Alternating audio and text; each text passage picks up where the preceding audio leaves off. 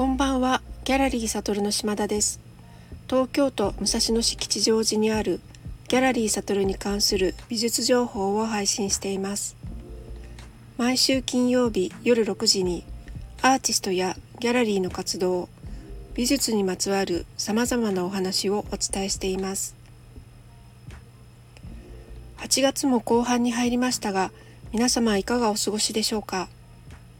朝晩は少し秋めいてきたなという感じもしますが、残暑厳しいですね。今年の夏は世界的に猛暑で暑かったようです。7月29日の配信からギャラリーの T シャツ展が終わるまで夏休み企画ということで作家さんにご登場いただいてお送りしてきましたが今日は久しぶりの一人での配信です。皆さんと一緒に配信するのはとても楽しかったですね。夏休み企画の第1回目が T シャツ店の展示作業の日でした。展示作業は途中までどんどん進んでいたのですが、途中でこの後どうしようかと少し考える時間がありました。結構長い時間考えていました。結果的に良い案が出て展示し終えることができたので配信では少しほっとした雰囲気が出ていたと思います。2回目の配信は初日でした。黒スノボーさんと川田夏子さんがいらっしゃり少しですがお話を伺えたのとお客様がいらっしゃっていて対応している状況の様子を配信しました。ギャラリーで服を売るというのは初めての体験でしたのでこの時はまだ手探りな感じでした。実は展示作業日から初日までの1週間ものすごい作業量で毎日ギャラリーに来て朝から夜まで作業するのですが全く終わりが見えない毎日が続きました。コピス吉祥寺から戻ってきた T シャツの撮影があって撮影といってもプロではありませんし、機材も限られた中での撮影ですので、時間が大変かかりました。途中から撮影段階で正方形で撮影するようにして少し作業が楽になったかなと思います。ギャラリーの壁は一面だけ開けてどの作家がどの T シャツを展示しているかわかるように画像とキャプション作家のコメント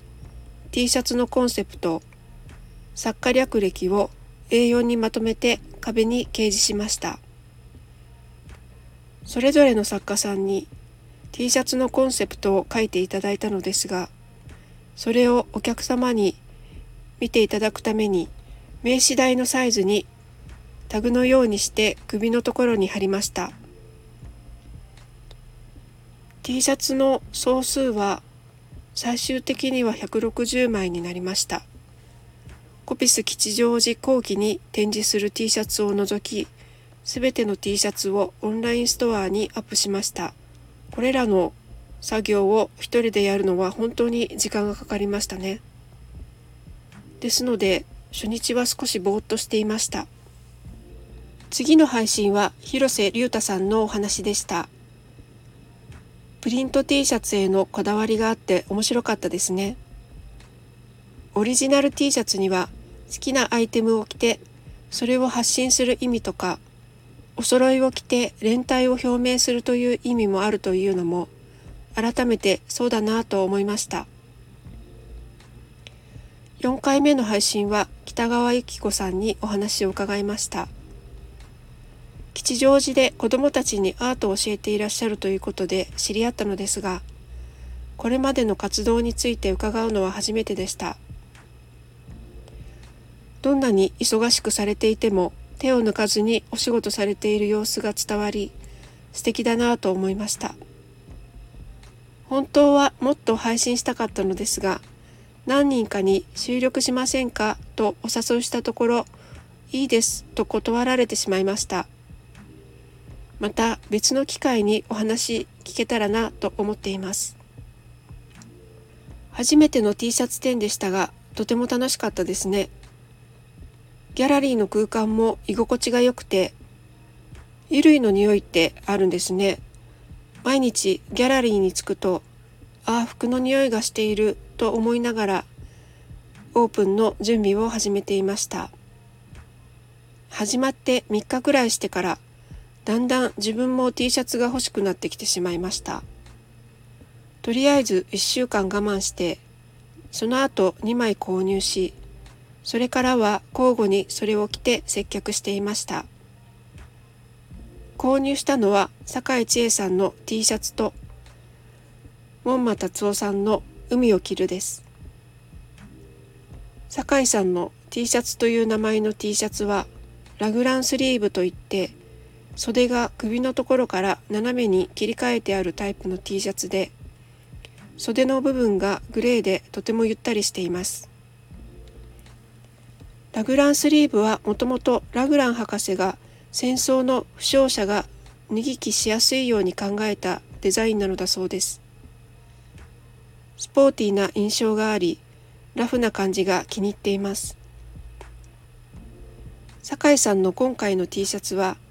T シャツというタイトルの作品を全面にプリントしています。そもそも T シャツは第一次世界大戦以降海軍の衣服として重宝され船の上で乾きやすくシャワーの後にはタオルにもなりそして最後には白旗にもなります。